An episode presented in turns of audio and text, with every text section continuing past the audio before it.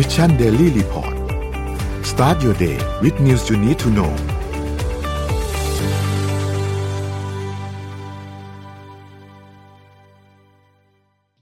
สามสิบพฤศจิกายนสองพันห้าร้อยหกสิบห้านะครับ วันนี้คุณอยู่พวกเราสามคนตอนเจ็ดโมงถึงแปดโมงเช้า สวัสดีพี่ปิ๊ก สวัสดีพี่เป๊กครับ สวัสดีครับครับ สวัสดีครับ ก็ดีขึ้นจากเมื่อวานนิดนึงนะครับ วันนี้เมื่อคืนนี้ฟุตบอลโลกมีทีมมีสายจบที่ไปแล้ว จบไปแล้วสองกลุ่มเข้ารอบ 16 ทีมไปที่เรียบร้อยนะครับ ก็เมื่อวานนี้เนี่ยนนสรุปให้ฟังคร่าวๆอีกทีหนึ่งนะครับ ก็คืออ้าโอ้แป๊บนึงนะฮะทางด้านของ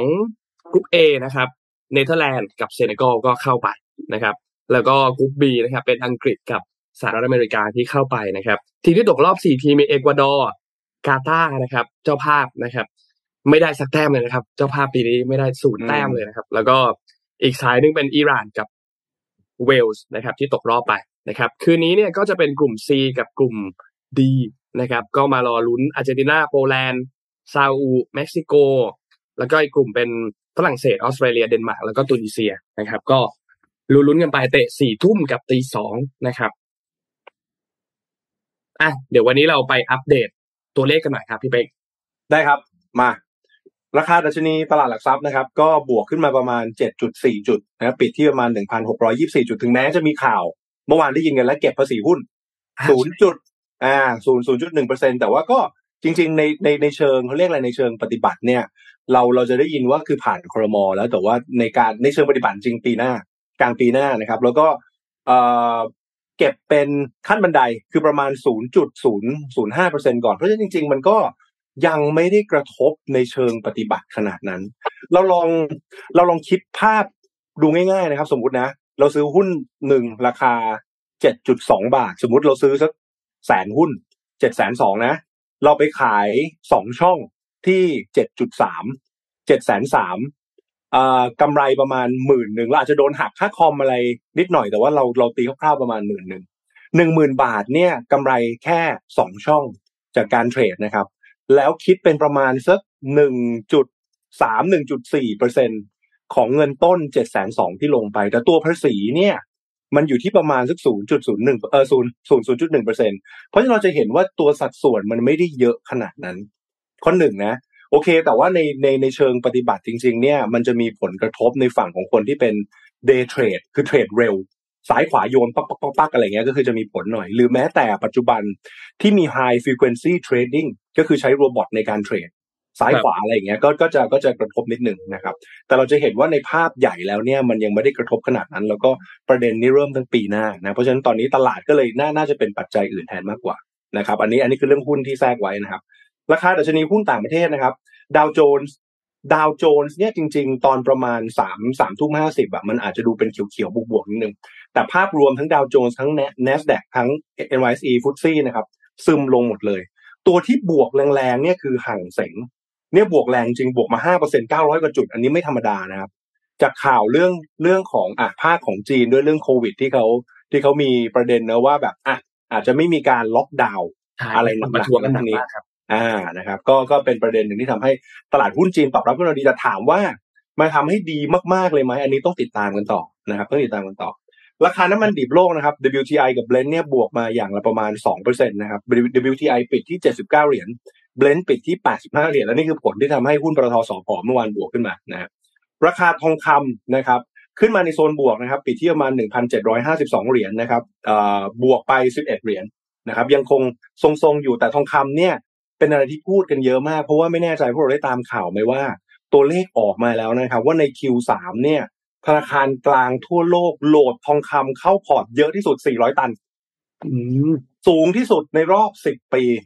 ครับมี something แปลกๆ แต่ยังไม่รู้วัตวัตถุประสงค์นะ เดี๋ยวขอไป research ก่อนว่า เฮ้ยทำไมธนาคารกลางทั่วโลก รอบนี้เก็บทองคำเยอะมากใน Q3 นะ เยอะที่สุดในรอบ 10 ปีนะ เดี๋ยวไปเดี๋ยวไปหาหาหาคำตอบมาให้นะครับ ส่วนคริปโตเคอเรนซีซึมๆนะครับ ยังอยู่ในโซนซึมๆนะครับบิตคอยเมื่อคืนก็ประมาณสักหมื่นหกนะครับอีเธเรียมประมาณพันสองซึ่งตอนนี้ก็อยู่ประมาณแถวๆโซนนั้นแล้วกันนะ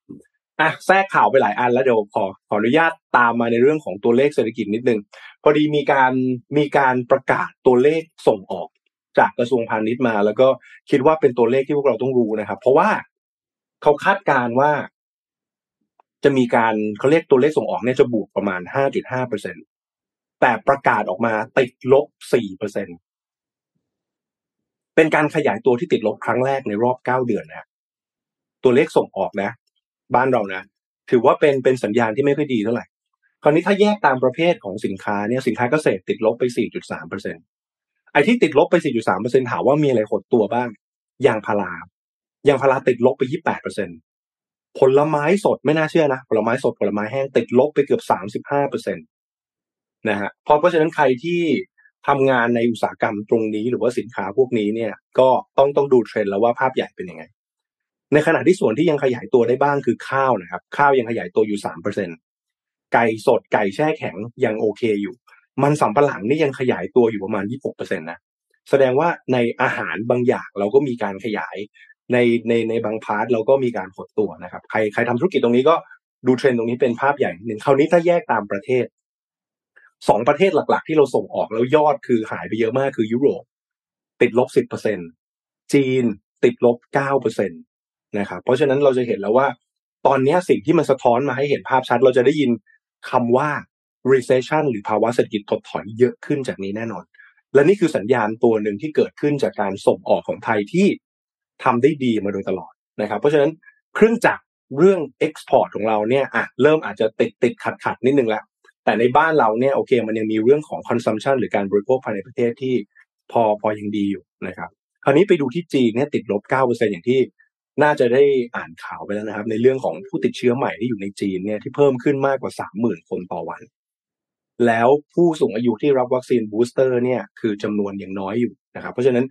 ยังคงจะมีปัญหาอยู่อย่างเมื่อกี้ก่อนเข้ารายการก็คุยไปแล้วพี่พี่ก็ติด ตั้งแต่สัปดาห์ที่แล้ว ขอโทษครับ แล้วติดทั้งบ้านนะครับ รอบนี้ วันเนี้ยที่มาอ่านข่าวอยู่เนี้ยคุณพ่อยังอยู่ไอซียูอยู่เลยนะ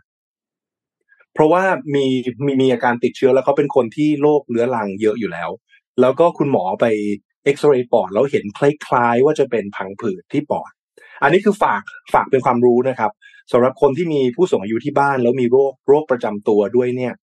โควิดนะ เอาง่าย ๆ นะ มันทำให้ฟังก์ชัน แต่ละอย่างในร่างกายอะมันถดถอยลง อะไรที่ป่วยอยู่มันอาจจะหนักขึ้นอย่างบางคนเป็นโรคหัวใจอยู่แล้ว บางคนเป็นโรคไตอยู่แล้ว มันเลยจะทำให้ หัวใจและไตที่ไม่ฟังก์ชันอยู่แล้วเนี่ย ฟังก์ชันค่อนข้างแย่ลงนะครับ คราวนี้ได้ได้ความรู้ใหม่มาที่ไปคุยกับคุณหมอก็คือว่าไอ้การติดเชื้อโควิด เนี่ย สิ่งหนึ่งที่มันทำให้เกิดในร่างกายคือมันทำให้การแข็งตัวในเลือดนะครับ มันไวขึ้น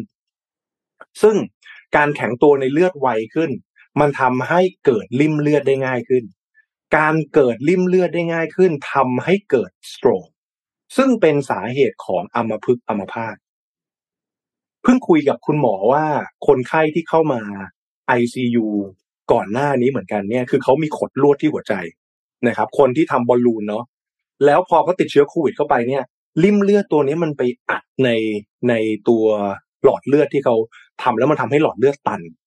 เราต้องกลับมาเข้าโรงพยาบาลใหม่นะครับ เพราะฉะนั้นตรงเนี้ยตรงเนี้ยเป็นเป็นเป็นเป็นประเด็นที่ฝากไว้เป็นความรู้แล้วกัน เพราะว่าเพิ่งทราบ เพราะว่าช่วงนี้คุยกับคุณหมอบ่อยมากเฮ้ยอาการพวกนี้มันมันเป็นยังไง แล้วสมมุติถ้าเกิดว่ามีอาการพังผืดที่อยู่ในปอด วิธีการแก้นะครับ คุณหมอจะให้ยาจำพวกสเตียรอยเข้ามา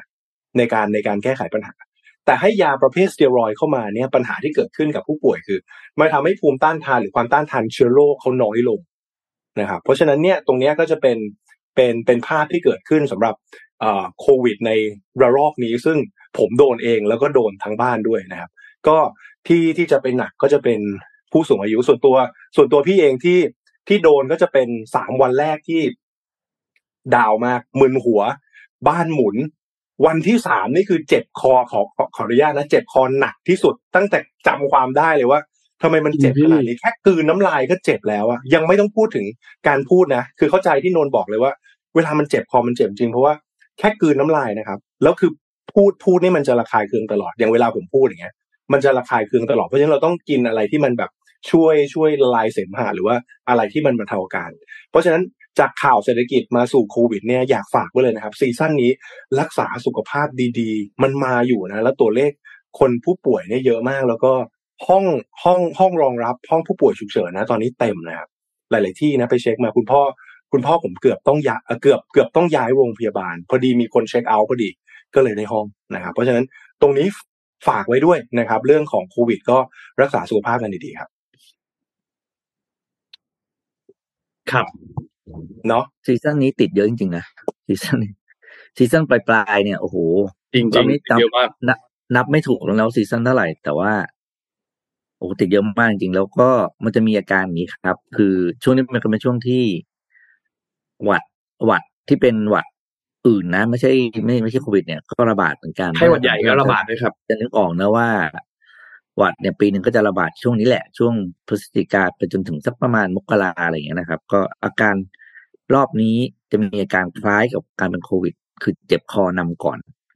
แล้วก็มีการแสบคอเหมือนที่เป็นบอกว่าเจ็บคอเจ็บคอเนี่ยก็แบบก็คือมันจะแบบโอ้โหคือน้ำลายก็ก็เจ็บแล้วอะไรอย่างเงี้ยนะครับ อืม ไปฉีดวัคซีนกันก่อนนะครับแนะนำว่าให้ไปฉีดวัคซีนป้องกันไข้หวัดใหญ่กันก่อนเพราะปีหนึ่งเราก็จะฉีดกันคือใครว่าไข้หวัดใหญ่ก็จะมีสายพันธุ์นะไม่เหนือก็ใต้อะมีอยู่ปีสลับปีอย่างนี้แหละเป็นธรรมชาติ ไปฉีดก่อน เพราะว่ายังไงก็ตามเราต้องทำให้ตัวเราเองแข็งแรงไว้ก่อน เพื่อ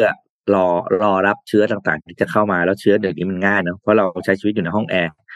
ทุกวันเป็นส่วนมาก ของเวลาในแต่ละวันอยู่แล้ว เพราะฉะนั้นหวัดมันก็จะวนไปวนมาอยู่ในแอร์นี่แหละเครื่องปรับอากาศต่างๆเนี่ยเขาบอกเขามีระบบกรองอากาศฟอกอากาศฆ่าเชื้อ ก็คงมีแหละแต่ว่ากว่าแอร์มันจะเวนติเลตขึ้นไปเพื่อผ่านกลไกในการฆ่าเชื้อเนี่ยบางทีนะไม่ทันหรอกเพราะเรานั่งหายใจกันอยู่ในที่ที่ใกล้ๆตัวครับ ก็อย่างที่ไปบอกคือใช่เลยคือดูแลตัวเอง ให้มากเต็มตัวให้พร้อม เพราะมันมันง่ายจริงรอบนี้ เมื่อคืนพี่ก็เสียวๆพี่ก็ตกก็ยังก็ยังรอดอยู่ใช่ไหมครับแต่แบบโอ้โหอาการแบบเฮ้ยแปลกมากเจ็บคอแบบ แบบเหมือนจะเป็นโควิดเพราะพี่เคยติดมาแล้วรอบหนึ่งนะครับ แล้วก็เอ้ยทำไมอืมตุยตุยว่ามันจะแบบไม่มันจะแบบเอาแต่ยังไม่ใช่ แต่อาการใกล้เคียง ครับความถึงว่าโควิดระดับสิบใช่ไหมที่เป็นบอกนะอันเนี้ยจะประมาณเจ็บคอระดับห้าแต่เป็นสัญญาณเหมือนตอนวันแรกๆที่เรารู้สึกว่าเรา เรื่องกำลังจะป่วย เออก็เราจะป่วยอย่างนั้นเลยก็เลยเช็ค นพามาเรื่องโควิดเหมือนกัน แต่ว่าเป็นเรื่องโควิดที่ที่จีนอย่างที่เล่าให้ฟังเนี่ยนะครับ ที่มีการประท้วงเกิดขึ้นตอนนี้เนี่ย คือทบทวนภาพของการล็อกดาวน์ในจีนให้ดูท่านฟังนิดนึงคือจีนเนี่ยต้องบอกว่าล็อกดาวน์เขาอย่างเข้มงวดค่อนข้างมากนะครับ เพราะว่าที่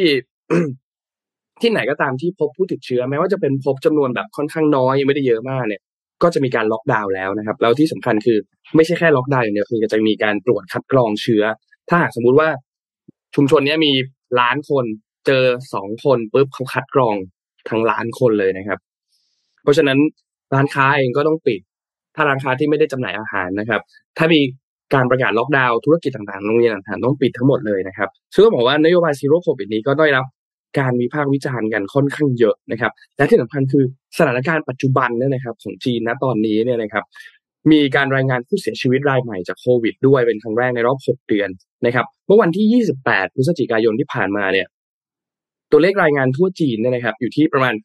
40,050 คนนะครับ ซึ่งเพิ่มขึ้นมาอีกจากวันก่อนหน้าในวันที่ 27 เนี่ยตอนนั้นเนี่ยอยู่ที่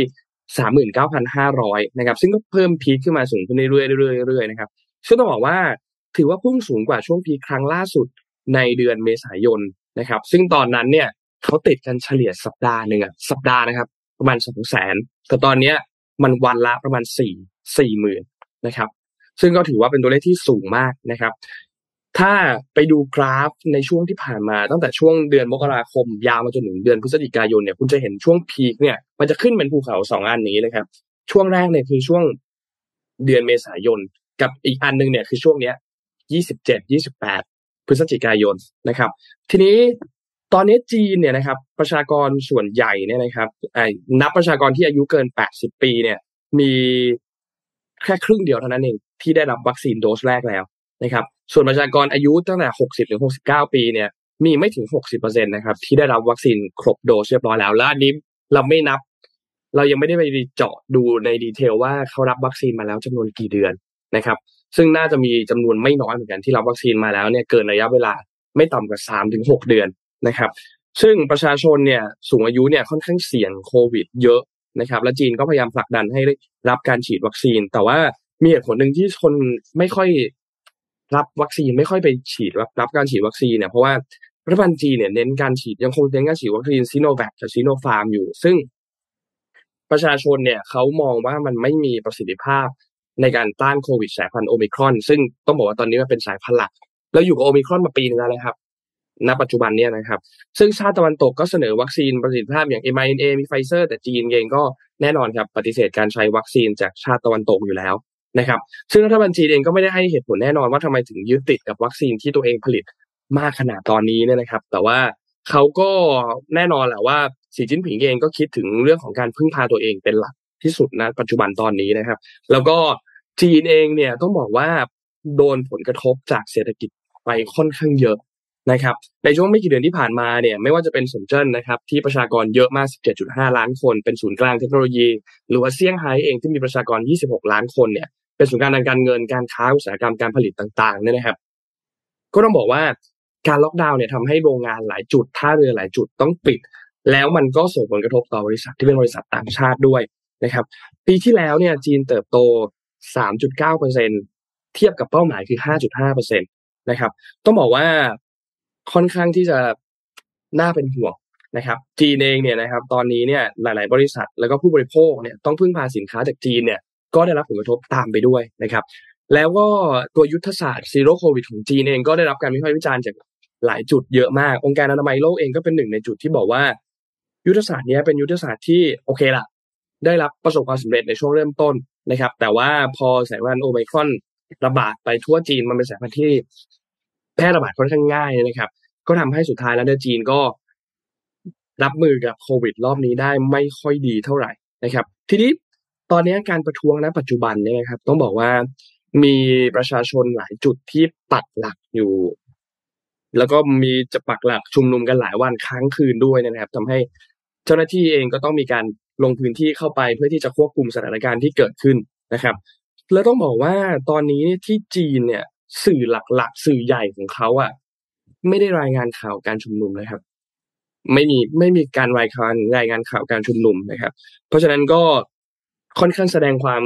แตกต่างชัดเจนเหมือนกันกับระหว่างสื่อที่ผู้คนเสพกันเองผ่านโซเชียลมีเดียกับสื่อที่มีการรายงานมาจากช่องทางหลักต่างๆเนี่ยนะครับ เพราะฉะนั้นก็อันนี้เป็นอีกจุดหนึ่งที่ประชาชนจีนเองก็ทนไม่ไหวเหมือนกันกับตัวนโยบายตอนนี้ที่เขาเองเนี่ยได้รับผลกระทบกันค่อนข้างเยอะรวมถึงปัญหาอย่างที่ บอกครับเรื่องปัญหาด้านวัคซีนนะครับ เพราะว่าตอนนี้คนจีนส่วนใหญ่เนี่ยมีภูมิคุ้มกันจากวัคซีนเนี่ยค่อนข้างน้อยนะครับน่าเป็นห่วงครับที่จีนตอนนี้ครับ แล้วก็ไทยเองเมื่อกี้ก่อนเข้าไลฟ์คุยกับพี่เป๊กว่า เดี๋ยวช่วงเดือนเดือนหน้าเดือนต้นปีหน้าเนี่ย อาจจะหนักนะครับ รวมถึงเรื่องของไข้หวัดใหญ่ด้วยที่กำลังระบาดในช่วงตอนนี้นะครับ ใครยังไม่ได้ฉีดวัคซีนไข้หวัดใหญ่เองก็แนะนำให้ไปหาฉีดด้วยนะครับ คือถ้าเกิดให้เสริมนนนิดนึงคือคือนอกจากปัญหาเรื่องความซีเรียสของโลกเนี่ย สังเกตของของจีนนะครับ มันคือปัญหาเรื่องคอขวดคอคอขวดคือพอ พอพอจะบูสต์พอจะทำอะไรมาเนี่ย แล้วมันไม่ทัน มันมันมันจึงเหมือนว่าสมมติสมมติ สมมติถ้าเดือนหน้าติดเยอะติดแบบพรวดขึ้นมาเป็นเวฟใหญ่เลย แล้วเป็นคอขวด แล้วมันทำให้สถานสถานพยาบาลเนี่ยรองรับไม่ทัน ไอ้นี่แหละครับ ปัญหานะเพราะเพราะฉะนั้นก็คือจาก ข่าวที่เราเห็นภาพในจีนด้วย แล้วก็ในบ้านเราด้วยนะครับ ถ้ามีเวลาอะไรก็เตรียมตัวกันดีๆ เพราะว่าอย่างอย่างอย่างในจีนเนี่ยคือเป็นสถานการณ์ที่ชัดมากว่าต่อให้อยากแก้ มันแก้ไม่ทันนะครับ เพราะฉะนั้นคือมันมันก็ต้องมีอยู่สองอย่างคือถ้าปิดเหมือนเดิม เศรษฐกิจก็จะกลับมามีปัญหาเหมือนเดิม แต่ถ้าเปิดไปเนี่ยเราจะเห็นเลยแล้วว่าด้วยภาวะคอขวดขนาดนี้แล้วผู้ผู้สูงอายุที่ขาดเข็มบูสเตอร์ใกล้ ๆ ไปเนี่ย ปริมาณสูงมาก เพราะฉะนั้น มีโอกาสที่ผู้ป่วยและมีโอกาสเสียชีวิตเนี่ยจะเพิ่มขึ้นเรื่อยๆ มันมันมันมันก็จะเป็นเทรดออฟกันนะครับเพราะฉะนั้นจากภาพนี้จากต่างประเทศเนี่ย เราจะพอเห็นแล้วว่าเฮ้ยมันเริ่มของจีนเนี่ยเริ่มจะสะดุดในภาคเศรษฐกิจแล้วนะ แล้วก็ในภาพของของผู้ป่วยโควิดเนี่ยเริ่มเริ่มเริ่มมีปัญหาเพิ่มขึ้นแล้วนะครับเพราะฉะนั้นตรงนี้ก็จะฝากไว้เป็นเป็นเป็นภาพใหญ่ ย้ำอีกทีว่าเฮ้ยเราเราต้องระมัดระวังกับเวฟในรอบนี้จริง ๆ นะครับ เดี๋ยวผมผมขออนุญาตมาต่ออีกข่าวหนึ่งแล้วกันเมื่อกี้ เห็นนนคุยคุยไปแล้วนิดนึงเรื่องของตัว World Cup นะครับ พอดีวันก่อนไปเจอ YouTube ของ The Economist นะครับเขาขึ้นเขาขึ้นหัวว่า why is the World Cup important to Qatar เขาถามว่าทำไม World Cup มีความจำเป็นกับกาตาถึงแม้จะตกรอบไปแล้วนะเจ้าภาพนะเมื่อกี้ที่เราคุยกันแล้วนะพอเราไป break down ดูมีความน่าสนใจผมสรุปมาให้ฟังนะครับ ก็คือในการลงลงทุนพวกการทำแบบเป็นเจ้าภาพของบอลโลกเนี่ย หนึ่งคือคุ้มหรือเปล่า ROI เป็นยังไง Return on Investment เป็นยังไง หลังจากนี้น่าจะเป็นยังไงต่อ แล้วทำไมต้องเป็นกาตาร์เขามีตัวเลขรายงานมาซึ่งน่าสนใจนะ World Cup ครั้งที่ 20 จัดที่บราซิล ใช้เงินจัดงานไปทั้งหมด 15 billion นะครับ 15 billion World Cup ครั้งที่ 21 ปี 2018 จัดจัดที่รัสเซียประมาณ 15 billion เหมือนกัน เราเห็นว่าสเกลโดยประมาณในการเป็นเจ้าภาพบอลโลกตัวเลขประมาณนี้ ที่จัดที่กาตาร์เนี่ยนะครับ การลงทุนไปเนี่ย300 billion มากกว่าการจัดงานปกติ20เท่าเขาเลยเป็นคำถามเลยว่าเฮ้ย แล้วจากเนี้ย กาตาร์จะยังไงต่อหมายถึงว่าสมมติถ้าตัว World Cup มันจบแล้วอะคุณคุณคุณจะยังไงต่อคำถามมันคือตัว return on investment ของโปรเจกต์เนี้ย มันดีจริงไหมแล้ว แล้วทำไมถึงต้องกาตาทำไมถึงอยากจัดอยากเป็นเจ้าภาพเขาย้อนกลับไปดูในประวัติศาสตร์ที่ผ่านมา นะครับกาตาร์เนี่ยพื้นที่ประมาณเชียงรายบ้านเราแค่นั้นเองนะคราวนี้เดิมเนี่ยเขาเน้นอุตสาหกรรมประมง เป็นประเทศที่ส่งออกไข่มุกนะไข่มุกนะ เป็นอุตสาหกรรมประมงเป็นหลัก คราวนี้ในช่วงประมาณปี 1950 เนี่ยเกิดออยบูมขึ้นมาราคาน้ำมันขึ้นนะทำให้กาตาร์เนี่ยกลายเป็นเศรษฐีน้ำมัน และเปลี่ยนแปลงโครงสร้างเศรษฐกิจโดยสิ้นเชิง แล้วก็กลายเป็นผู้ส่งออก LNG ที่ใหญ่ที่สุดในโลกนะครับ นอกนอกจากนั้นเนี่ยพอพอหลังจากเขาสามารถสร้างตัวจากน้ำมันได้แล้วเนี่ยเขาก็เริ่มเริ่มมีการกระจายธุรกิจออกไป เราจะได้ยินชื่อสื่อหนึ่งชื่ออัลจาซีราอันนี้ก็เป็นของเป็นของกาตาร์เหมือนกัน ซึ่งได้ขนาดนามเลยว่าเป็น CNN ของฝากอาหรับนะครับ แล้วก็กาตาร์เองเนี่ยเคยที่จะไปเทคธุรกิจสื่อใหญ่ในสหรัฐด้วยนะครับ มีความพยายามนั้นด้วย เพราะฉะนั้นจากภาพตรงนี้ในคลิปนี้เขาเลยสรุปมาให้ว่า คำสาปของเศรษฐีน้ำมันอย่างหนึ่งก็คือว่า มันไม่มีความแตกต่าง เพราะฉะนั้นเขาเลยอย่างกาตาร์เลย อยากจะ diversify business ครับ อยากให้กาตาร์เนี่ย เป็นสปอร์ตฮับของโลก นี่นี่คือสาเหตุที่ที่คลิปนี้เขาเขาเล่าให้ฟังว่าทำไมกาตาร์ถึงอยากเป็นเจ้าภาพในการจัดงานในครั้งนี้ อย่างเช่นเหมือนกับเหมือนกับอย่างของของดูไบอะครับ หรือว่าอย่างของโดฮาเองอะด้วยภูมิประเทศเขาเป็นทะเลทรายหมดเลย จะให้คนมาเที่ยวก็คงไม่ไหว เพราะฉะนั้นเขาเลยต้องมีการเนรมิตสิ่งก่อสร้างอะไรต่างๆ ให้ให้มันเป็นเอ่อทัวริสต์เดสติเนชันด้วยอย่างหนึ่งนะครับ เพราะฉะนั้นคำตอบหนึ่งที่เกิดขึ้นเนี่ยจากการที่กาตาร์ต้องจัดงานฟุตบอลโลก คือการที่เขาต้องการ diversify business ของเขา ให้มากกว่าแค่การขายน้ำมันนะครับ ก็ถือว่าเป็นเป็นเป็นสิ่งที่น่าสนใจในมุมของเศรษฐกิจนะ แต่ในคลิปนี้เองเขาก็มีการขยี้ในประเด็นอื่นว่า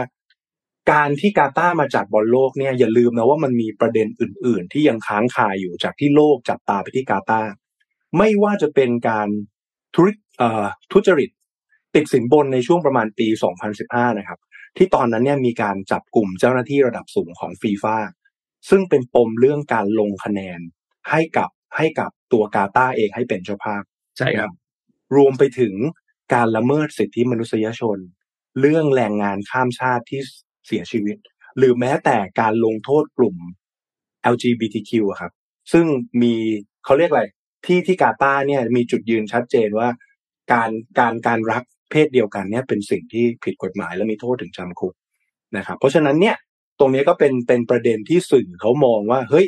หลังจากเนี้ยประเด็นพวกนี้มันจะกลับมาอีกครั้งหนึ่งหรือเปล่า หรือว่ากาตาร์เองพยายามจะบิดความสนใจที่สื่อไปที่บอลโลกด้วยไหม แล้วทำให้ ตะคนต่างลืมประเด็นสำคัญตรงนี้ไปนะครับ เพราะฉะนั้นตรงนี้ก็เป็นคลิปจาก The Economist ที่สนุกดี แล้วก็อยากมาฝากให้พวกเราได้ได้ฟังนะครับ ว่าทำไมในรอบนี้สรุปแล้วทำไมกาตาร์อยากเป็นเจ้าภาพบอลโลก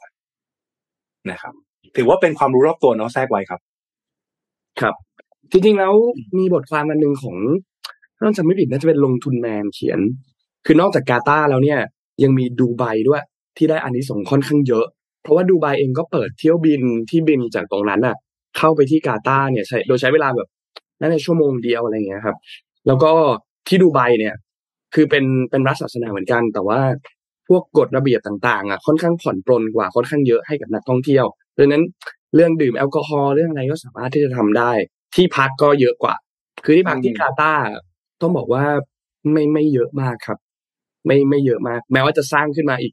เพียบเหมือนกัน แต่ว่า ที่พักที่ดูไบเองอะเยอะกว่าค่อนข้างเยอะ แล้วก็กลายเป็นว่ารอบนี้ดูไบเองก็ได้ไปพอสมควรนะครับ แม้ว่าตัวเองจะไม่ต้องลงทุนอะไรเลย เกี่ยวกับเรื่องของฟุตบอลโลกในครั้งนี้ ถ้าใครอยากอ่านบทความละเอียดละเอียดลองเข้าไปดูบทความนี้ในลงทุนแมน เขียนเขียนสนุกมากเขียนเล่าสนุกมาก แล้วก็ดูไบค่อนข้างจะใช้คำว่ากฎกฎกติกาในการใช้ชีวิตสำหรับนักท่องเที่ยว ค่อนข้างจะผ่อนปรนมากกว่า ครับ ในเรื่องของอ่าแน่นอนคือหลักๆเลยนะยกตัวอย่างแรกคือแอลกอฮอล์นะการปาร์ตี้สังสรรค์อะไรกันอะไรอย่างค่อนข้างจะค่อนข้างจะเสรีกว่านิดนึงนะครับ ก็เลยเป็นที่ที่รู้สึกว่าไปพักผ่อนแล้วแล้วสนุกกว่า ก็มันกลายเป็นว่าสิ่งที่กาตาร์ได้อะครับ ก็คือ ได้เฉพาะช่วงเวลาคนไปดูบอล อืม หลังจากนั้นคนก็นั่งอ่าอะไรนะไก่โดยสารสาธารณะกลับมาใช้ชีวิตถังสรรค์ต่อที่ดูไบใช่อันนี้คือการต้องบอกว่าอ่า การได้คืนทางเศรษฐกิจที่ไม่เต็มเต็มเม็ดเต็มหน่วยสำหรับกาตาร์ปกติเนี่ย คนที่จะดูบอลเสร็จเข้าที่พักก็จะกินดื่มอะไรเที่ยวช้อปปิ้งเนาะครับแต่ผมบอกกลับไปช้อปที่ดูไบนั่งรถนั่งเครื่องบินมาดูบอลเสร็จก็ดูบอลเสร็จกลับบ้าน กลับบ้านคือกลับมาที่ที่พักโรงแรมของตัวเองที่ที่ดูไบก็สิ่งที่น่าเป็นห่วงคือไอสิ่งที่สร้างขึ้นมาเนี่ยครับ เสร็จแล้วจะเอาไปทำอะไรต่อวันก่อนผมก็ยกตัวอย่างบ้านเรานะเวลาจัดอีเวนต์เนี่ยสนามฟุตซอลที่หนองจอก ไม่รู้เป็กทันเปล่านนท์ด้านอ่าทันครับไม่รู้หรือของของของธรรมศาสตร์เองก็มีพี่ปิ๊กตอนนั้นที่เออจัดบ้านนักกีฬาก็ค้างอยู่นั่นน่ะ อืม สร้างไว้ก็ไม่เกิดประโยชน์ซึ่งอันนี้จริงๆแล้วการสร้างมันเป็นมันต้องวางแผนรองรับระยะยาว เพราะว่ามันคือตราบใดที่สิ่งก่อสร้างมันยังอยู่ แล้วมันไม่ได้ใช้ประโยชน์มันก็คือต้นทุน ในการที่เราต้องไปดูแลรักษามันเนาะอืม อ่าเดี๋ยวพาไปดูข่าวสลับบ้างครับ ไปดูข่าวที่นานๆจะเกิดทีนะครับ ก็คือภูเขาไฟนะครับภูเขาไฟที่ฮาวายฮาวายเนี่ยเป็นรัฐหนึ่งในสหรัฐอเมริกาเนาะฮาวายเป็นรัฐใช่ แล้วก็ เป็นเรียกว่าเป็นดินแดนแห่งภูเขาไฟนะครับ เมื่อสุดสัปดาห์ที่ผ่านมานะครับ ก็ทาง CNN อัปอัปเดตข่าวว่าภูเขาไฟมาอุนนาโลอะนะครับ ก็มีการประทุขึ้นมาอีกครั้งหนึ่ง หลังจากที่ครั้งล่าสุดเนี่ยต้องย้อนกลับไปตั้งแต่ปีหนึ่งเก้าแปดสี่เลยนะ ก็คือก็ประมาณสี่สิบปีที่แล้วนะครับ เอ่อภูเขาไฟมัวนาโรวาเนี่ยนะครับ เอ่อเป็นภูเขาไฟขนาดใหญ่นะครับ อยู่ตรงกลางของ Hawaii Volcanoes National Park นะครับ ซึ่งในบริเวณนั้นเนี่ยไม่มีไม่มีผู้อยู่อาศัยนะครับ เพราะเป็นเขตอุทยานแห่งชาตินะครับ แล้วก็มีการประทุขึ้นมาอีกครั้งหนึ่งนะครับ สิ่งที่น่าสนใจก็คือ แล้วก็น่าเป็นห่วงก็คือเวลาภูเขาไฟประทุอย่างเงี้ยครับ สิ่งที่จะตามมาเลยก็คือสารต่างๆที่อยู่ใต้ดินแล้ว มันถูกปะทุขึ้นมาพร้อมกับลาวานะครับ ขึ้นมาแล้วก็ปะปนไปกับอากาศนะครับ แล้วมันก็จะพัดเอาเอาสารต่างๆนะครับ ซึ่งแน่นอนแหละมันเป็นสารของธรรมชาติ แต่มันก็เป็นสารที่ไม่ค่อย ไม่ค่อยดีสำหรับคนที่ต้องหายใจเข้าไปนะครับไม่ว่าจะเป็นธาตุตะกัวกรรมฐานในต่างๆ พวกนี้นะครับแต่สิ่งที่ต้องบอกเลยว่าก็คือยังไม่มีการสรุปสาเหตุนะครับ ว่าภูเขาไฟรอบนี้ปะทุมาเพราะอะไรนะครับ แต่ว่า ถึงที่ประเมินได้เนี่ยก็คือ ตอนนี้สิ่งแวดล้อมทั้งที่ฮาวายค่อนข้างอันตรายนะครับ แล้วก็ต้องระวังให้ดี แล้วก็มีการจะมีการศึกษาที่ทางลมนะครับ ว่าไอ้เจ้าควันภูเขาไฟตรงนี้เนี่ย ออกไปเนี่ย มันจะไปกระทบไปทางที่ทางลมทางที่ไหนบ้างจะได้ระมัดระวังตัวกันแต่แน่ๆโอเคคงมันไม่ถึงไทยหรอก แต่ก็น่าตกใจว่า เออแบบ โอ้โหเงียบไปสี่สิบปีอยู่ก็ปะทุขึ้นมาเนาะแล้วก็ สร้างความวิตกกังวลนะครับ เพราะว่าอาจจะปะทุมากกว่านี้ก็ได้ แต่ต้องบอกว่ามันเป็นภาพที่สวยมากเลยนะก็นานๆจะเห็นทันทีนึงเนาะอืมอืมอืมแต่ไม่มีรายงานผู้เสียชีวิตหรือบบาดเจ็บนะครับ เพราะเป็นเขตอุทยานแห่งชาติอยู่แล้วฉะนั้นอันนี้ก็ก็ไม่ต้องกังวลเรื่องความสูญเสียในแง่ของชีวิตและทรัพย์สิน แต่ว่าครับผลกระทบทางสิ่งแวดล้อมเนี่ย อันเนี้ยน่าน่ากังวล อืม อืม เอ่อ มีคอมเมนต์พูดถึงว่า Clubhouse ไม่มีเสียงนะครับ เดี๋ยวยังไงให้ทีมงานลองเช็คให้อีกทีหนึ่งนะครับ นมพามาดูเรื่องนี้ต่อครับ ไปดูอุตสาหกรรมการเกษตรนิดนึงครับ ปีหน้า คือมีข้อมูลมาเพิ่มเติม อยากจะเล่าให้ทุกท่านฟังนะครับ เกี่ยวกับอุตสาหกรรมการเกษตรนะครับ คือหลังจากที่เมื่อวานนี้เราพูดถึงเศรษฐกิจโลกกันไปแล้วใช่ไหมครับ วันนี้เนี่ยเรานนอยากจะมาพูดถึงอีกอุตสาหกรรมหนึ่งที่เป็นหนึ่งในอุตสาหกรรมหลักของไทยก็คือการเกษตรนะครับ ในปีหน้าปี 66 เนี่ยนะครับ มีการคาดการณ์ว่าแนวโน้มเนี่ยจะเติบโตในลักษณะรูปตัวเครับ หมายความว่าไงเดี๋ยวค่อยลงดีเทลกันนะครับ ซึ่งเป็นการขยายตัวที่สอดคล้องกันในทุกอุตสาหกรรมนะครับ โดยประเด็นสำคัญที่จะส่งผลต่อทิศทางอุตสาหกรรมการเกษตรในปี 66 เนี่ยนะครับ มีดังนี้ครับหนึ่งคือการขยายตัวของเศรษฐกิจโลกที่มีความไม่สมดุลแล้วก็ไม่เท่าเทียมหรือว่า uneven growth นะครับ ภาพรวมเนี่ยเศรษฐกิจเศรษฐกิจโลกในเดือนในปี 66 เนี่ยนะครับ โดยเฉพาะกับกลุ่มประเทศที่พัฒนาแล้วเนี่ย มีแนวโน้มที่จะ ชะลอลงนะครับ ส่งผลให้ราคาสินค้าเกษตรที่อิงกับความต้องการการบริโภคในตลาดทั้งโลก ไม่ว่าจะเป็นน้ำตาลยางพาราเนี่ย ก็จะมีแนวโน้มที่จะปรับตัวลดลงนะครับ แต่ว่าในทางกลับกันครับ เศรษฐกิจจีนที่มีแนวโน้ม เติบโตเร่งขึ้นเนี่ย ก็จะหนุนให้ราคามันสำปะหลัง ซึ่งพึ่งพาความต้องการใช้ในจีนเป็นหลักเนี่ย มีแนวโน้มที่เพิ่มขึ้นนะครับสองครับคือเรื่องของราคาน้ำมันครับที่มีแนวโน้มปรับตัวลดลงนะครับ ส่งผลให้ราคาของพืช พลังงาน น้ำตาลปาล์มน้ำมันต่างๆ พืชที่ใช้ทดแทนยางสังเคราะห์หรือพวกยางพาราเนี่ยนะครับ ก็มีแนวโน้มที่จะปรับตัวลดลงตามไปด้วยนะครับ ถัดมาครับคือเรื่องของการผ่อนคลายในเรื่องของการป้องกันมาตรการป้องกันการแพร่ระบาดของโควิดนะครับ โดยเฉพาะเรื่องของการย้ายแรงงานต่างด้าวนะครับ ซึ่งก็จะส่งผลทาให้ปริมาณผลผลิตน้ำมันปาล์มจากผู้ผลิตหลักอย่างมาเลเซียเนี่ยนะครับ ปรับตัวเพิ่มสูงขึ้นนะครับ จากที่มีปัญหาขาดแคลนแรงงานเก็บผลปาล์มที่ขี้คลายลงไป นะครับก็จะกดดันให้ราคาน้ำมันปาล์มเนี่ยปรับตัวลดลงด้วยปัจจัยอันหนึ่งคือ อุปทานที่เพิ่มขึ้นนะครับ ถัดมาครับคือเรื่องของความกังวลด้านความมั่นคงของอาหารนะครับที่นโยบายการควบคุมการส่งออกข้าวของอินเดียเนี่ยส่งผลให้ราคาแล้วก็ปริมาณการส่งออกข้าวของไทยเนี่ย ได้รับอานิสงส์และมีแนวโน้มที่จะปรับตัวเพิ่มขึ้นนะครับ และประเด็นสุดท้ายคือเรื่องของปริมาณน้ำฝนแล้วก็น้ำในเขื่อนที่เพียงพอต่อการเพาะปลูก และราคาสินค้าเกษตรที่อยู่ในเกณฑ์ที่ค่อนข้างดีนะครับก็จะส่งผลทำให้ผลผลิตอ้อย มันสำปะหลัง ข้าวยางพาราปาล์มน้ำมันมีการปรับตัวเพิ่มขึ้นนะครับ ทีนี้ถ้าเรามาดูรายละเอียดในแต่ละอุตสาหอุตสาหกรรมเนี่ยนะครับ SCB EIC เนี่ยเขาคาดว่าอุตสาหกรรมน้ำตาล มันสำปะหลังแล้วก็ข้าวในปีหน้าเนี่ยมีแนวโน้มที่จะยังคงขยายตัวได้ดีอย่างต่อเนื่องนะครับ ในขณะเดียวกันครับ อุตสาหกรรมยางพาราปาล์มน้ำมัน มีแนวโน้มที่จะกำลังจะหดตัว นะครับน้ำตาลเนี่ยมีแนวโน้มขยายตัวต่อเนื่องนะครับ จากผลผลิตน้ำตาลแล้วก็มูลค่าตลาดน้ำตาลที่มีแนวโน้มที่จะเติบโตมากขึ้นนะครับ ซึ่งก็อย่างไรก็ตามเนี่ยผู้ประกอบการเองก็ยังคงต้องจับตาความเสี่ยงเกี่ยวกับเรื่องของเศรษฐกิจโลก เกี่ยวกับนโยบายการควบคุมการส่งออกน้ำตาล โดยเฉพาะอย่างยิ่งคือที่อินเดียนะครับ อุตสาหกรรมมันสำปะหลังเองก็แนวโน้มขยายตัวอย่างต่อเนื่องครับ แต่อย่างไรก็ตามอุตสาหกรรมนี้เนี่ยต้องเผชิญกับความเสี่ยงจากภาวะเศรษฐกิจของประเทศคู่ค้านะครับ นโยบายของที่จีนนะครับ และการกลับมาระบาดของตัวโรคใบด่างนะครับถัดมาครับคืออุตสาหกรรมปาล์มน้ำมันนะครับ อุตสาหกรรมปาล์มน้ำมันเนี่ยก็มีแนวโน้มหดตัวนะครับ ตามราคาน้ำมันปาล์มดิบแล้วก็อุปสงค์ที่มีแนวโน้มปรับตัวลดลงนะครับ นอกจากนี้เนี่ยยังต้องจับตาความเสี่ยงจากความไม่แน่นอนของนโยบายภาครัฐเกี่ยวกับพลังงานทางเลือกด้วยนะครับ แล้วก็นโยบายการส่งออกปาล์มเนี่ยปาล์มดิบของผู้ส่งออกหลักอย่างอินโดนีเซียนะครับ ทีนี้ถ้าเรามาดูการเติบโตของอุตสาหกรรมการเกษตรในระยะถัดไปเนี่ยนะครับ ที่มีความท้าทายหลายด้านมากๆเลยนะครับ ประเด็นแรกเนี่ยคือความไม่แน่นอนของภาวะเศรษฐกิจ โดยเฉพาะอย่างยิ่งคือนโยบายด้านการเกษตรของประเทศคู่ค้า แล้วก็คู่แข่งนะครับ ส่งผลทาให้อุตสาหกรรมที่พึ่งพาการส่งออกไปยังตลาดโลกเนี่ยก็จะเจอกับความผันผวนมากขึ้นนะครับสองคือเรื่องของประเด็นการเปลี่ยนแปลงสภาพภูมิอากาศนะครับ ที่ต้องบอกว่า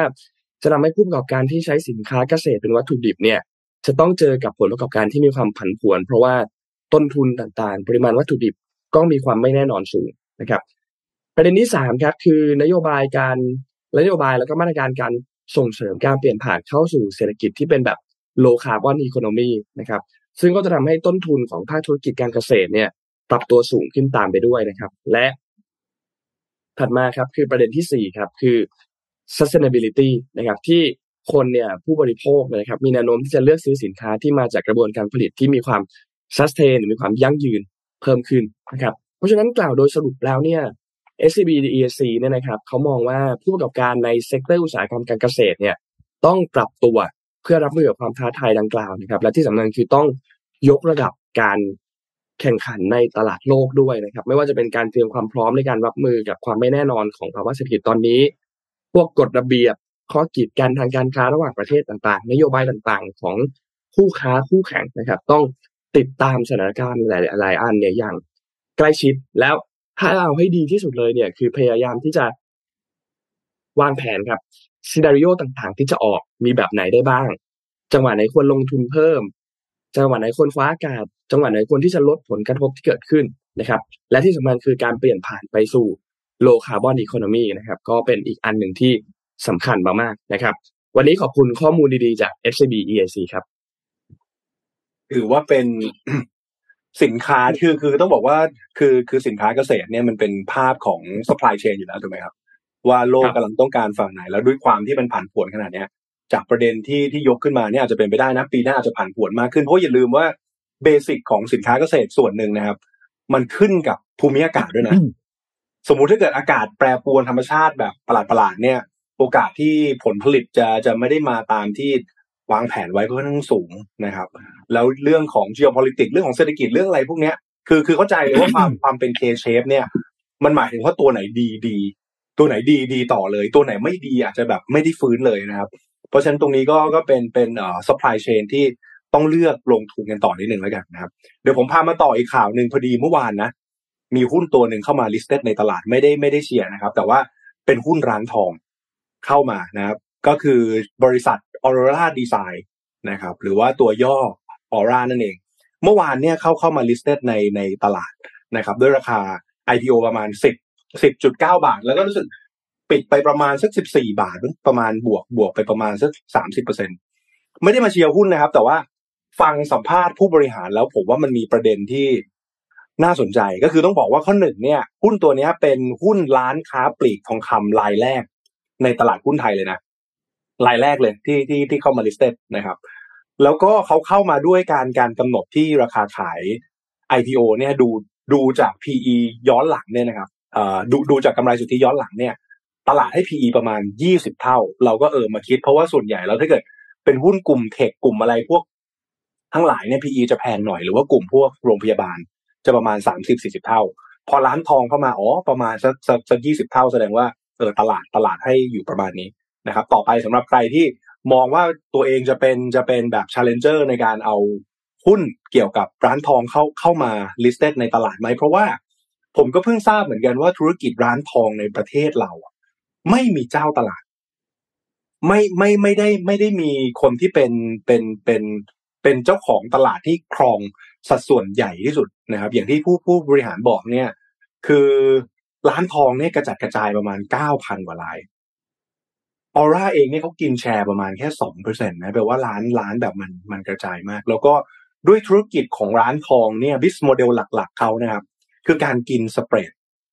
อะในในฝั่งขายออกก็คือกินตัวค่าค่ากำเหน็จ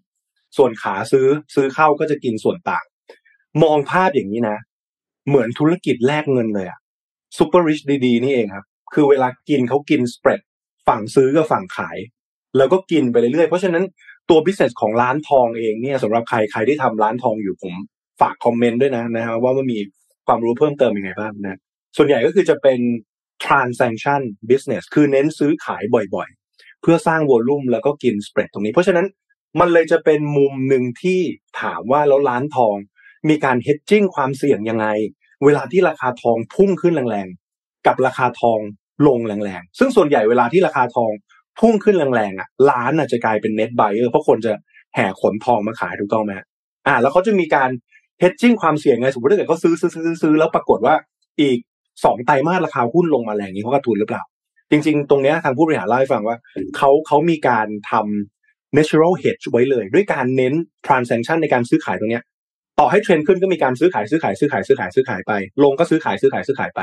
นะครับเพราะฉะนั้นก็เป็นเป็นเป็นธุรกิจหนึ่งที่ดูทรงแล้วคล้ายๆการการแลกเงินนะแต่อีกอันหนึ่งที่ฟังแล้วก็เป็น growth model ของของร้านทองหรือเปล่าไม่รู้คือเนเจอร์ของคนเข้าร้านทองนะครับ แล้วร้านร้านทองจะได้กำไรจริง ๆ เนี่ย เป็นธุรกิจขายฝาก ขายฝากทอง ก็คืออาจจะมีการเขาเรียกอะไรเอา เอาเงินไปหมุน นะครับ แล้วก็เอาทองมาวางไว้ แล้วร้านทองก็จะปล่อยกู้ในในสัดส่วนเท่าไหร่ก็ว่าไปของราคาทองนะครับ หลังจากนั้นเนี่ยคนที่เออเอาเอาทองมาตึงแหละนะภาษาภาษาชาวบ้านเนี่ยต้องจ่ายดอกเบี้ยทุก ๆ 2 เดือนนะครับ แล้วก็ตัวร้านทองก็ได้สเปรดตรงนี้ไป แล้วก็ได้ได้ได้ดอกเบี้ยตรงนี้ไปนะฮะและก็ที่ที่สำคัญเนี่ยเสน่ห์ของตรงเนี้ยที่มันที่มันหมุนรอบได้ไวกว่าขายฝากที่ดิน เพราะว่า ทองเนี่ยสมมุติถ้าเกิดว่าเขาไม่ได้มาชำระดอกเบี้ย ตามกำหนดเวลาเนี่ยร้านทองก็สามารถ liquidate ทองขายออกได้เลย ซึ่งจะง่ายกว่าที่ดิน ที่ดินเนี่ยเวลาขายฝากโอเค ตัวเลขมันอาจจะอยู่ที่ประมาณ 12-15%ต่อปีนะครับ ถือเป็น business model ที่ดีเหมือนกันนะ พวกพวกรับขายฝากเนี่ยเพราะว่าดอกเบี้ยดีมาก แต่เวลาที่จะขายที่จริง ๆ ต่อให้สมมุติที่เรารับมาร้อยล้านแล้วเราปล่อยปล่อยเงินไป 60 ล้านเนี่ย บางทีโอเค เรามี margin of safety แล้วประมาณ 40 ล้าน แต่มันก็ไม่สามารถขายได้ทันทีนะครับเพราะฉะนั้นยังมีเรื่องของสภาพคล่องตรงนี้อยู่แต่ทองเนี่ยสามารถ liquidate ได้เลย เพราะฉะนั้นก็ถือเป็นเป็นเอ่อ business model ตัวหนึ่งที่น่าสนใจแล้วแล้วผมก็ไปคุยกับแบบอย่างตัวโมเดลของร้านทองต่างจังหวัด เพิ่งรู้ว่ามีเป็น paper trading ด้วยเขาเรียกตั๋วทอง ไม่รู้ไม่รู้พี่ปิ๊กเคยได้ยินไหมนะครับ หมายถึงว่าเขาจะเป็นการเก็งกำไรเป็นตั๋วคือเป็นแบบ paper เลยอะอย่างเช่นซื้อทีแบบห้าโล อ่าแล้วสมมุติถ้าเกิดว่าราคามันขึ้นไปเร็วๆเนาะประมาณสักเดือนสองเดือนไปก็คือ take profit โดยที่ไม่ไม่ได้ต้องถือทองคำไว้เอง แล้วหลังร้านเองอะหลังร้านทองเองอะมันอาจจะไม่ไม่ได้มีทอง back หนึ่งร้อยเปอร์เซ็นที่ trade บน paper นะเพราะฉะนั้นธุรกิจตัวนี้ครับ ดูทรงแล้วนะคล้ายๆ trade กระดาน future เลย เหมือนเวลาเรา trade พวกน้ำมันนะครับออยฟิวเจอร์อะไรพวกเนี้ย คนซื้อขายเนี่ยไม่ได้ต้องการที่จะว่าเอาเอาเอาน้ำมัน ในวันที่ส่งมอบถูกไหมเวลามันสิ้นสิ้นอายุสัญญาเราต้องส่งมอบนะครับ คือไม่ไม่ได้มีคลังน้ำมันไว้ที่บ้าน ทองคำเหมือนกันจริง ๆเขาอาจจะไม่ได้อยากอยากได้ทองคำจริง ๆ แต่ว่าเหมือนแบบเป็นการเก่งกำไรนะครับ ผ่านตรงนี้ก็ถือว่าเป็น business model หนึ่งที่น่าเรียนรู้กับหุ้นร้านค้าปลีกทองคำรายแรกของประเทศไทยครับ ฝากไว้เนาะ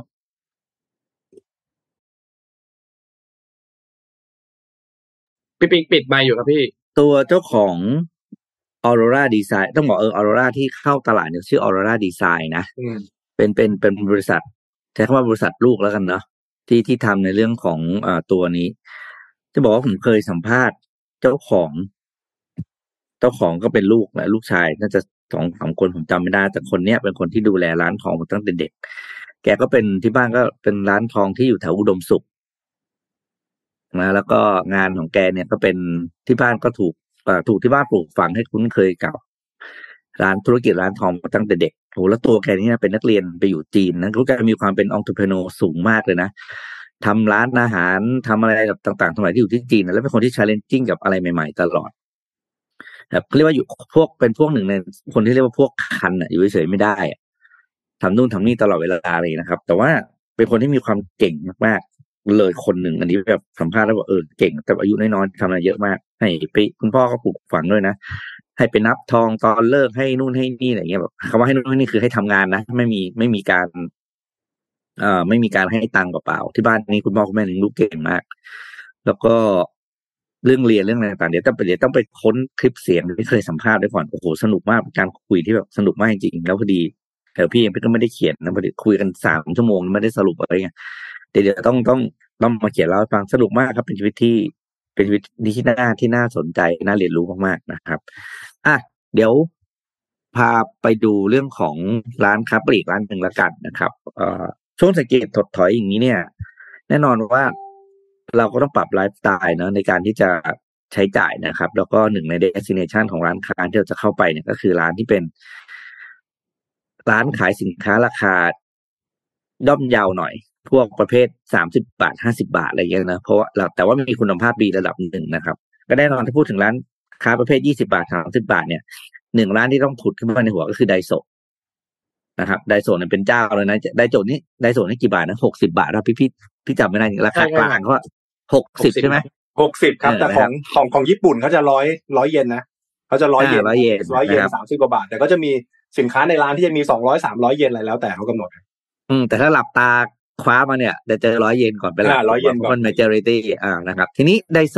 ก็เป็นอีกหนึ่ง chain นะครับ ที่มองว่าในช่วงเวลาที่เศรษฐกิจถดถอยเนี่ยมันเป็นช่วงเวลาของเขา เพราะว่ากำลังซื้อจำกัดอย่างนี้คนจะซื้อนาทีก็แบบมีมีร้อยเยนมีอยู่หกสิบาท มีอะไรก็ซื้อได้แค่เนี้ย แต่ไอความอยากซื้อมันมีคนเรามันต้องช้อปปิ้งบางคนไม่ช้อปนี่จะขาดใจตายอะไรเงี้ยไดโซก็รู้สึกว่ามองเห็นว่าช่วงนี้คือช่วงเวลาที่เขาจะขยายธุรกิจ ที่สุดแล้ว เพราะช่วงเวลาเศรษฐกิจดีๆเนี่ยคนไม่ให้เข้าไดโซแต่ช่วงเวลาที่เศรษฐกิจแย่เนี่ย จะเป็นช่วงเวลาของเขานะครับ แล้วก็เลยโดยเฉพาะหนึ่งในที่ที่เศรษฐกิจซบเซาที่สุดเลยก็คือที่สหรัฐอเมริกางั้นไดโซอินดัสทรีโคเนี่ย ก็คือบริษัทแม่ของไดโซเนี่ยก็เลยจะประกาศ ขยายสาขาไดโซในสหรัฐอเมริกาสิบเท่านะครับ จากที่มีอยู่ประมาณปัจจุบันมีอยู่ประมาณอ่าประมาณร้อยกว่าสาขาเองนะ ปัจจุบันนี้เนี่ยนะครับ จะขยายเป็นหนึ่งพันสาขาภายในหนึ่งปีนะครับ คือผมมองว่าไม่มีโอกาสใดที่น่าจะขยายไปกว่านี้แล้วเพราะคนไม่ค่อยมีตังค์นะครับ โดยปัจจุบันนี้เนี่ยอ่าไดโซเนี่ยมีอยู่แค่ มีอยู่แค่นะแปดสิบร้านค้าในสหรัฐอเมริกานะครับ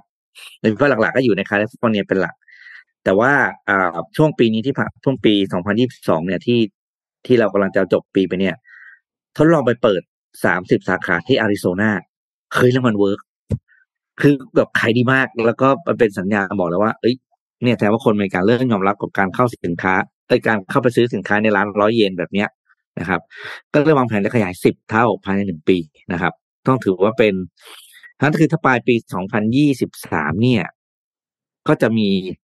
ในสถานการณ์จะมีเป็นประมาณอ่าแปดร้อย store นะก็ถือว่าใช้ได้นะ ใช้ได้นะ แล้วก็ ในหนึ่งปีนะครับ คือเปิดเป็นดอกเห็ดเลย แต่ว่าเพียงแต่ข่าวไม่ได้บอกว่าจะเปิดในรูปแบบไหนนะครับ สาขาหลักๆที่จะเปิดเป็นไฮไลท์นะ อย่างเช่น ที่แมนฮัตตันนิวยอร์กนะครับ จะเปิดในเดือนมิถุนายนปีหน้า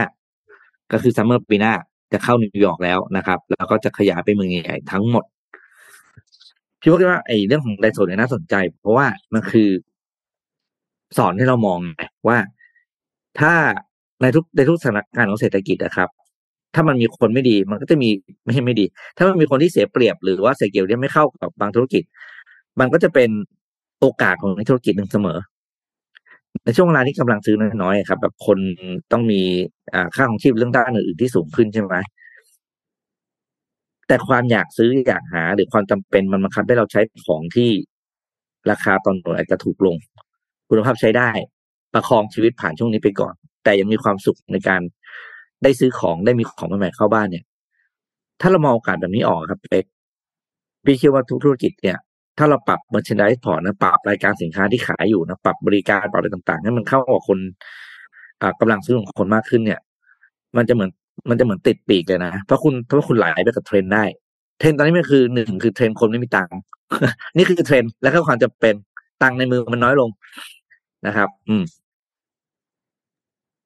นี่พอกันว่าเราก็ฟังเอาไลองปรับแนวทางในการจัดสินค้าขายและการจะวางขายสินค้าราคาเดิมอย่างเดียวอาจจะไม่เหมาะ เพราะเดี๋ยวนี้ไม่ใช่ยุคของแบรนด์นะ มันเป็นยุคของสินค้า สินค้าที่ถูกใจสินค้าที่ใช่ราคาที่ได้จบแบรนด์ว่าทีหลังครับนั้นอย่ายึดอย่ายึดติดว่าแบรนด์ของเราจะต้องขายสินค้าแบบนี้ราคา range นี้เท่านั้น อันนี้จะจะเหนื่อย เพราะ condition ในการซื้อซื้อมันต่างไปจากเดิมอะฝากเรื่องไดโซไว้เท่านี้ ผมไปดูในเว็บเลยพี่ปิ๊กของญี่ปุ่น ของที่ขายดีที่สุดของไดโซมีอะไรบ้าง ก็ไปนั่งอืมดูเนาะแล้วก็ที่ที่มันไล่มาในแต่ละปีเนี่ยครับ เออ ผมว่าผมว่ามันคือความความเก่งของไดโซคือ ความสามารถในการปรับตัวบนความต้องการของคนในช่วงนั้นๆ ซึ่งผมเห็นไอเทมตัวหนึ่งสนุกมากเขาขายอะไรรู้ไหมครับ มันจะเป็นตัวคล้ายๆกระจกอะแต่แต่แต่มันมันน่าจะทำจากจาก เอ่อเป็นพลาสติกหรือเป็นเป็นอะไรบางอย่างแล้วเอาไอ้กระจกตรงเนี้ย ติดกับมือถือ เพราะว่ามันมีมันมีธรรมชาติของคนที่เวลาอยากจะส่องกระจกทันทีอะแล้วก็ไม่รู้จะส่องยังไง แล้วก็ต้องปรับมือถือตัวเองเป็นกล้องถ่ายรูปใช่ไหมจะใช้เปิดกล้องหน้าเออเออเขาเขาปักสติกเกอร์เป็นเป็นกระจกเลยแล้วก็ส่องได้เลย อย่างเงี้ยอืมขายทีร้อยเยนเออแล้วก็เป็นสินค้าที่ขายดีที่สุดในปี2021อย่างเงี้ยครับ หรือหรือแม้แต่ไม่น่าเชื่อนะ เครื่องทำ ไอติมแบบง่ายๆอะที่มันเป็นหลอดพลาสติกอะแล้วก็ใส่ใส่น้ำหวานลงไปแล้วก็แช่ตู้เย็นไอ้นั่นก็ขายดีมากใช่เอใช่อผมใช่ผมเลยว่าตัวตัวตัวไดโซเนี่ยมันเป็นเหมือน มันเป็นร้านที่ช่วยแก้ปัญหาเล็กๆ ในชีวิตประจำวันที่รายใหญ่ไม่เล่นอะ เออแต่มันเป็นตัวช่วยเล็ก ๆ น้อยๆที่เกิดขึ้น แล้วก็บนราคาที่แบบสมมุติพี่ซื้อมาใช้ประมาณเดือนหนึ่งแล้วทิ้งแล้วเราโอเคอะอ่าแล้วเราไม่เคลมอะเออเพราะว่าเพราะว่ายังจริงจริง ๆ แล้วด้วย ด้วยเนเจอร์ของญี่ปุ่นเมื่อประมาณสิบยี่สิบปีที่แล้วเนี่ย สินค้าหนึ่งที่ขายดีมากก็คือไอ้พวกใช้แล้วทิ้ง ใครไปญี่ปุ่นยี่สิบปีแล้วนะครับ เราจะเจออันหนึ่งคือกล้องใช้แล้วทิ้งคือฮิตมากอ่าคือใช่ถ่ายปุ๊บคือทิ้งเลยอย่างเงี้ย เราที่เราไทยอยากก็ฮิตมากได้ของพี่เป๊กฝากมากอันของอันใช้แล้วทิ้งนั่นแหละเอาจะเอามาจากญี่ปุ่นนั่นแหละพี่ใช่ไหมคิดมาก เออเนี่ยครับเนี่ยครับผมว่าผมว่าคือคือถ้าพี่ปิ๊กคุยเรื่องไดโซะเนี่ยผมบอกเลยว่า ถ้าอยากได้ไอเดียการทำธุรกิจนะ โอ้โหไปไปไปไปญี่ปุ่นเลยนี่เดี๋ยวผมไปประมาณช่วงกลางกลางๆเดือนหน้า ว่าจะไปอัปเดตเหมือนกันว่าเฮ้ยมันมี business model อะไร หรือมันมีของอะไรแปลกๆที่น่าเอามาคุยกันไหมเดี๋ยวไว้ทำคลิปเป็นติ๊กต็อกติ๊กต็อกมาให้ดูนะครับเพราะว่าไปญี่ปุ่นทุกรอบเนี่ยครับได้ไอเดียดีๆ ทุกรอบว่าแบบ คือคนคือต้องบอกงี้nature เขาเป็นคนละเอียดเขาเป็นคนละเอียดแล้วเขาเป็นคนสังเกต เนี่ย แล้วอย่างร้านไดโซหรือร้านอะไรอื่นๆที่เข้ามาเนี่ย เราจะเห็นเลยว่าตัว item ที่อยู่ในร้านเนี่ยจะเปลี่ยนไปตาม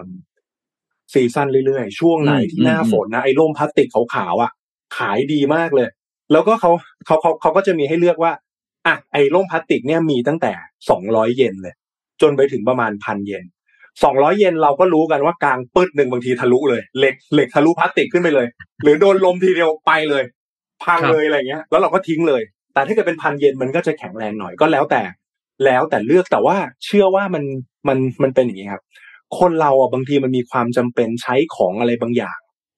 ตรงนั้นแค่นั้นพอ อย่างเช่นล่มอะอืมเอาแบบตรงๆนะ คนไทยอะ เราไม่ชอบพกล่มถูกไหมแต่วันนั้นจะต้องฝ่าฝนต้องมีร่มกลับบ้านอืละมเออขอเนี่ย เอาตรงเนี้ยหกสิบาท ไม่เปียกกลับบ้านไปแล้วล่มจะเป็นยังไง ก็คือทิ้งถังขยะไปนะครับอะแต่อันนั้นก็จะเป็นเป็นประเด็นเรื่องจัดการขยะกันต่ออีกทีนึงนะอืมแต่เราจะเห็นว่านี่เป็นตัวอย่างที่ดีในการแก้ไขปัญหาของไรโซ นะก็เป็นครับเป็นข่าวที่เออสนุกดีครับพี่ปีครับขอบคุณมากครับครับจริงๆนะไดโซอีกไอเทมหนึ่งที่นนท์ชอบมากคือ มันจะเป็นเครื่องปั่นกำจัดขุยตามเสื้อผ้าครับหกสิบาทเหมือนกันขายที่ไดโซนั่นแหละนนท์เอามาใช้กับเสื้อผ้าตัวเองที่มันแบบพอซักไปเยอะๆ แล้วมันจะกลายเป็นขุยอะอ๋อแล้วรีบป่ะที่ให้แบบขนมันติดใช่ใช่ใช่ใช่ใช่ครับอืมเออพวกผ้าขุยขุยขุยขุยมันจะเอาออก ซึ่งดีมากเลย work มาก แล้วแบบเปลี่ยนถ่านได้ ใช้มาใช้มาเป็นปีนะครับ พี่ยังไม่พังเลยอืมอืมดีดีอันนั้นก็ดีเป็นไอเดียที่น่าสนใจแล้วอย่างที่พี่เป๊กพูดครับ พวก detail ของญี่ปุ่นเนี่ยเขาเจ๋งจริงๆนนอยากให้ให้ให้อยากเล่าเรื่องนี้ให้ฟังไม่แน่ใจเล่าให้ฟังไปยังคือ ญี่ปุ่นเนี่ยบอลโลกรอบเนี้ย สิ่งที่น่าสนใจมากคือเสื้อของเขา คือเสื้อของทุกทุกทีมเนี่ยเขาก็จะทำร่วมกับแบรนด์ใช่ไหมครับ Nike Adidas Puma แล้วแต่ แล้วก็จะมีการร่วมออกแบบกันด้วยบางส่วน ญี่ปุ่นเนี่ยก็ทำ detail ในเสื้อของตัวเองอะค่อนข้างเยอะ ถ้าใครยังไม่เคยเห็นของจริงนนท์แนะนำให้ไปดูลองดูของจริงตามแบบ พวกอาริตามซูเปอร์สปอร์ตที่ไทยอย่างเงี้ยลองไปดูก็ได้ลองไปดู detail ของเสื้อญี่ปุ่นดูและที่สำคัญคือ ก่อนที่จะถึงบอลโลกอะครับญี่ปุ่นเขาดังเรื่องการ์ตูนใช่ไหมครับเขาก็เอาไอ้เสื้อบอลตัวเนี้ย เข้าไปใส่ในการ์ตูนเรื่องต่างๆ ด้วย ให้คนน่ะซึมซับว่า เนี่ยมันมีเสื้อบอล ลายใหม่ลายบอลโลกปี 2022 ที่ไปเตะที่กาตาร์เนี่ย ให้คนน่ะ เห็นเห็นเห็นเห็นเยอะๆซึ่งผมว่าอันเนี้ยมันเป็น จะบอกว่าเป็นซอฟต์พาวเวอร์ก็ได้ เป็นพวกกิมมิคเล็ก ๆ ที่เขาใส่เข้าไปในดีเทลต่าง ๆ ที่มันวนอยู่รอบๆตัวคนอยู่แล้ว ซึ่งนนคิดว่า เออไอ้พวกนี้แหละ มันคือสิ่งที่ทำให้ญี่ปุ่นน่ะ มันดูมีความเป็นญี่ปุ่นจริงๆอะ แล้วเราก็จะเห็นเนาะเวลาแบบญี่ปุ่นไปเตะบอลหรือไปแข่งกีฬาที่ไหนอะ สเตเดียมต่างๆเขาจะเก็บขยะเนาะเขาจะมาคอยช่วยเก็บ หรือแม้แต่ว่าในห้องแต่งตัวของนักกีฬาเนี่ยเขาก็จะเก็บแบบเป็นระเบียบที่สุดอะให้คนที่มาต้องมาเก็บต่อเนี่ยทำงานต่อน้อยที่สุด ซึ่งก็เป็นอีกอันหนึ่งที่ก็เป็น signature เป็นลายเซ็นของเขาที่ชัดมากๆอันหนึ่งเหมือนกัน ก็ต้องบอกว่าเอาใจช่วยนะ ญี่ปุ่น ต้องบอกว่าตัวตัวอีกาสามขา เขาเรียกยาตากการะเสือ ที่อยู่บนเสื้อบอลญี่ปุ่นอะจะจะเหมือนที่นนท์บอกเลยคือมาผมผมไม่ผมไม่แน่ใจคุณผู้ฟังเคยได้ยินการ์ตูนเรื่องยูกิไหมนะที่เป็นไพ่อะที่ที่ครับที่ที่มันแข่ง duel ไพ่กันอะ ไอตัวเนี้ยอยู่อยู่ในไพ่ด้วยนะมีอยู่ในไพ่ด้วยเออเหมือนเหมือนเหมือนเขาอย่างที่นนท์บอกเลยเขาพยายามจะแทรก เรื่องราวพวกเนี้ยเป็นเป็นซอฟต์พาวเวอร์ที่มีมานานละเรื่องของครับกิมมิคเรื่องอะไรที่ที่ที่แทรกไป เพราะว่าต้องบอกว่าคนคนญี่ปุ่นเนี่ย เสพ โหเสพการ์ตูนเยอะมากเยอะมาก เยอะมาก เยอะมาก คือคือถ้าเกิดเราเราเข้าไปในร้าน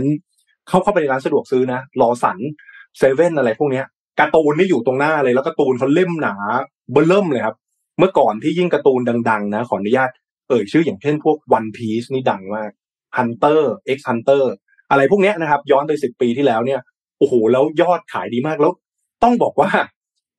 ผู้เขียนการ์ตูนน่ะ หรือนักเขียนการ์ตูนน่ะ คืออาชีพที่ติดรายได้ท็อป 10 ของญี่ปุ่นนะอืม เออ ไม่น่าเชื่อเพราะว่าเขาเขาได้รายได้หลายอย่างมาก ไม่ว่าจะเป็นตัวลิขสิทธิ์ที่เอาไปทำหนัง อ่าจากจากตัวการ์ตูนนี่ได้อยู่แล้ว แล้วก็ได้เป็นพวกของเขาเรียกอะไรฮะพวกกัจเจตพวกแบบเอ่อสินค้าต่าติ๊งกเกอร์ต่างๆ อ่าใช่พวกนั้นพวกนั้น ยิ่งถ้าเกิดดัง ๆ อีกฟากหนึ่งก็คือของเอ่อสตูดิโอกิบลี่ไม่รู้ไม่ไม่ไม่ไม่รู้พวกเราเคย เคยได้ยินการ์ตูนเรื่องหนึ่งชื่อ โตโตโรไหมๆครับดังมากนะดังมากเป็นเป็นเป็นของเป็นของสตูดิโอกิบลี่แล้วก็เขาจะมีซีรีส์ของการ์ตูนเรื่องเนี้ยเออก็เป็นเป็นเป็นซีรีส์ของสตูเนี้ยออกมาทุกปีแล้วก็สร้างอิมแพ t สูงมาก เพราะฉะนั้น อืมมองมองเป็นมองเป็นซอฟต์พาวเวอร์ของญี่ปุ่นที่น่าสนใจเหมือนที่นนท์บอกจริงครับนะเสริมไว้เสริมไว้ครับครับพาไปต่อเรื่องถัดไปปิดท้ายครับ วันนี้นนท์อยากพาไปที่มาเลเซียนิดนึงครับ เมื่อวานนี้มีเกริ่นๆให้ฟังคร่าวๆแล้วล่ะ เกี่ยวกับที่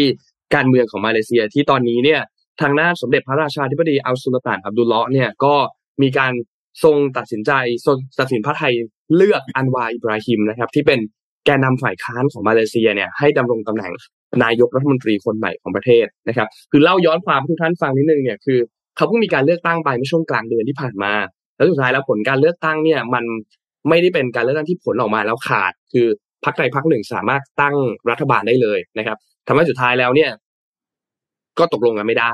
นะครับ ตามกฎตามอะไรต่างๆ แล้วเนี่ยตามอำนาจหน้าที่ต่างๆเนี่ยทางด้านของสมเด็จพระราชาธิบดีเนี่ยก็สามารถที่จะมีอำนาจในการเลือกนายกได้ ซึ่งสุดท้ายแล้วก็เลือกทางด้านแกนนำฝ่ายค้านของมาเลเซีย คุณอันวาอิบราฮิมเนี่ยนะครับ ให้ขึ้นมาเลือกตั้งนะครับ โดยสองกลุ่มการเมืองที่เป็นผู้นำในการเลือกตั้งเนี่ยก็จะมีแนวร่วมฝ่ายค้านนะครับปากตันทรปันหรือว่า PH นะครับของอันวาอิบราฮิม นะครับ แล้วก็ที่ได้ที่นั่งมา 82 ที่นั่ง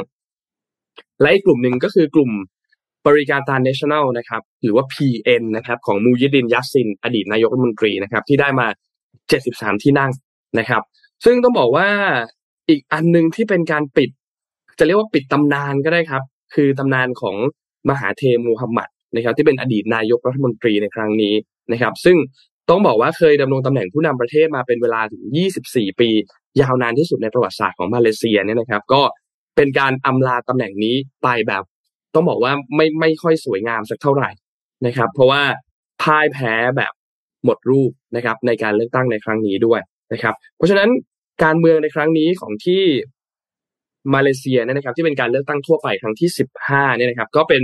ประวัติศาสตร์เป็นปรากฏการณ์หน้าใหม่ในประวัติศาสตร์ของการเมืองมาเลเซีย นะครับนับตั้งแต่มีการเลือกตั้งครั้งแรกมาตั้งแต่ปี 1959 นะครับเพราะว่าไม่มีพรรคไหนเลยที่ได้ที่นั่งเกิน 50%ของสภาผู้แทนราษฎรนะครับ เพราะฉะนั้นก็นั่นแหละครับ ก่อนหน้านี้ที่คนพูดถึงกันว่ามันเป็นเป็นฮังพาร์เลเมนต์หรือว่าเป็นสภาแขวนนะครับ ผ่านมาสี่ห้าวันแล้วสุดท้ายก็จัดตั้งรัฐบาลไม่ได้สักทีนะครับ ตอนนี้ก็สามารถที่จะ เริ่มต้นจัดตั้งรัฐบาลกันได้อีกครั้งหนึ่งแล้วนะครับ ทีนี้สิ่งที่ต้องจับตามองหลังจากนี้เนี่ยนะครับ เพราะว่าพอมีการเปลี่ยนแปลงเกิดขึ้นกับการเมืองมาเลเซียหลายอย่าง รัฐบาลชุดใหม่เองก็มีเรื่องที่ต้องจัดการ มีอันเจนดาที่เร่งด่วนที่จะต้องจัดการหลายเรื่องนะครับรวมถึงเรื่องของงบประมาณในปี 2023 ที่ต้องเอางบจากรัฐบาลชุดก่อนเนี่ยขึ้นมาพิจารณากันใหม่อีกครั้งหนึ่งนะครับ เพื่อให้สอดคล้องไว้กับว่า เออ ช่วงหาเสียงเลือกตั้ง หาเสียงกันไว้ว่าอะไรบ้างนะครับ ก็ต้องมาพูดคุยกันอีกทีหนึ่งนอกจากนี้เนี่ยนะครับ การบริหารงานของรัฐบาลชุดใหม่เนี่ย จะมีการสร้างความเปลี่ยนแปลงไปในทางที่ดี หรือไม่ดีมากน้อยแค่ไหนเนี่ย อันนี้ต้องรอติดตามเนี่ยดูกันอย่างยิ่งนะครับ เพราะว่าการจัดตั้งรัฐบาลในรอบนี้เนี่ยอย่างที่บอกว่ามันไม่ได้มีไม่ได้ขาดนะครับ พอไม่ได้ขาดแล้วเนี่ย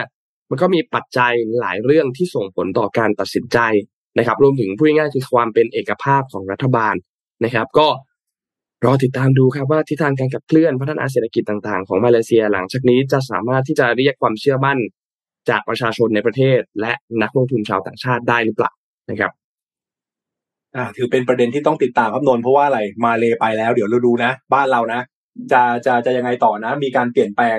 รูปแบบนะครับ รูปแบบของการเข้ามาของพรรคการเมืองแล้วก็คนที่เป็นเป็นนายกละ นะคราวนี้ที่เหลือก็ต้องมาลุ้นกับที่บ้านเรานะครับ ว่าจะยังไงต่อปีหน้าเดือนะนเดือนหน้า ปีหน้าเดือนเดือนห้าครับประมาณเดือนห้าช่วงช่วงพฤษภกลางๆปีคิดว่า คิดว่าเป็นประเด็นใหญ่ทั้งทั้งในฝั่งของตลาดทุนเองนะครับ เราก็จะมองเป็นเป็นเป็นแคตตาลิสใหญ่เพราะว่าอะไรอย่าลืมนะทุก ๆ การเลือกตั้งอะสิ่งหนึ่งที่ตามมาด้วยคือนโยบายการคลัง นโยบายการอืมกระตุ้นเศรษฐกิจต่างๆ ซึ่งเนี่ยเป็นการกำหนดทิศทางในภาพใหญ่นะ เพราะฉะนั้นเอ่อใครบอก การเมืองเป็นเรื่องไกลตัวนี่ไม่เลยนะ จริง ๆ มีผลหนักมากนะครับในฝั่งของกฎหมายเองในฝั่งของรูปแบบในการลงทุนเอง sector ไหนจะเกิดไม่เกิดลองดูดีๆนะ แต่แต่ละช่วงนะครับ การลงทุนคือคือเคยเคยคุยกันในในในในกลุ่มแบบที่ที่เป็นนักลงทุนด้วยกันนะครับ การการลงทุนจริง ๆ เนี่ย เอาแบบจริง ๆ หลักการคือ โอเค ถูกตัวไม่พอต้องถูกเวลาด้วยนะแล้วพอมันครับถูกเวลาเนี่ย timing มา มันจะต้องมี catalyst หรือการ กระตุ้นอะไรบางอย่างจากภาพใหญ่นะเพราะฉะนั้นตรงนี้การเมืองเศรษฐกิจเป็นเรื่องเดียวกันอยากให้ติดตามกันตลอดครับ ครับเพราะเราคิดว่าการเมืองเป็นเรื่องไกลตัวแล้วก็ไม่อยากยุ่งมีแต่เรื่องอะไรแบบว่ากันอะไรกันอะไรอย่างเงี้ยนะก็เพราะเราไม่ยุ่งแหละประเทศหนึ่งเป็นแบบเนี้ยเพราะพวกเขาทำอะไรกันได้ไงเพราะเราไม่ไปยุ่ง อืมอืมเพราะฉะนั้นเนี่ย ต้องเข้าไปยุ่งครับ ต้องเข้าไปยุ่งมากๆเลย แล้วก็ ใช้จิตใช้สิทธิ์ใช้เสียงแสดงความเห็นช่วยกันตรวจสอบวุ่นวายทุกช่องทางที่เราทำได้บนพื้นฐานของบองของของความสงบนะแล้วไม่ไปทำลายข้าวของไม่ไปอะไรไม่ไปอะไรอย่างเงี้ยคือทุกเดี๋ยวนี้ทุกคนมีสื่อในมือไงอืมเราก็มีช่องทางในการแสดงความเห็นแสดงมุมมองของเราได้มากขึ้น ออกเสียงของเราได้ดังขึ้นมากกว่า การเข้าไปเลือกตั้งแป๊บหนึ่งแล้วก็กลับมาแล้วก็เงียบครับนะครับ อะวันนี้น่าจะอะครบถ้วนครับครับวันนี้ผมขอบคุณ SCB นะครับ ผู้สนับสนุนแสนใจดีของเรานะครับ ขอบคุณ SCB มากๆนะครับ และขอบคุณท่านผู้ฟังทุกๆท่านด้วยนะครับ ที่ติดตาม Mission Daily Report นะครับ ก็ทุกช่องทางเลยนะครับ Facebook YouTube Clubhouse นะครับ ขอบคุณทุกคนมากๆนะครับ วันนี้เราสามคนลาไปก่อนครับ แล้วพบกันใหม่อีกครั้งหนึ่งในวันพรุ่งนี้วันพฤหัสครับ สวัสดีครับ สวัสดีครับ Mission Daily Report start your day with news you need to know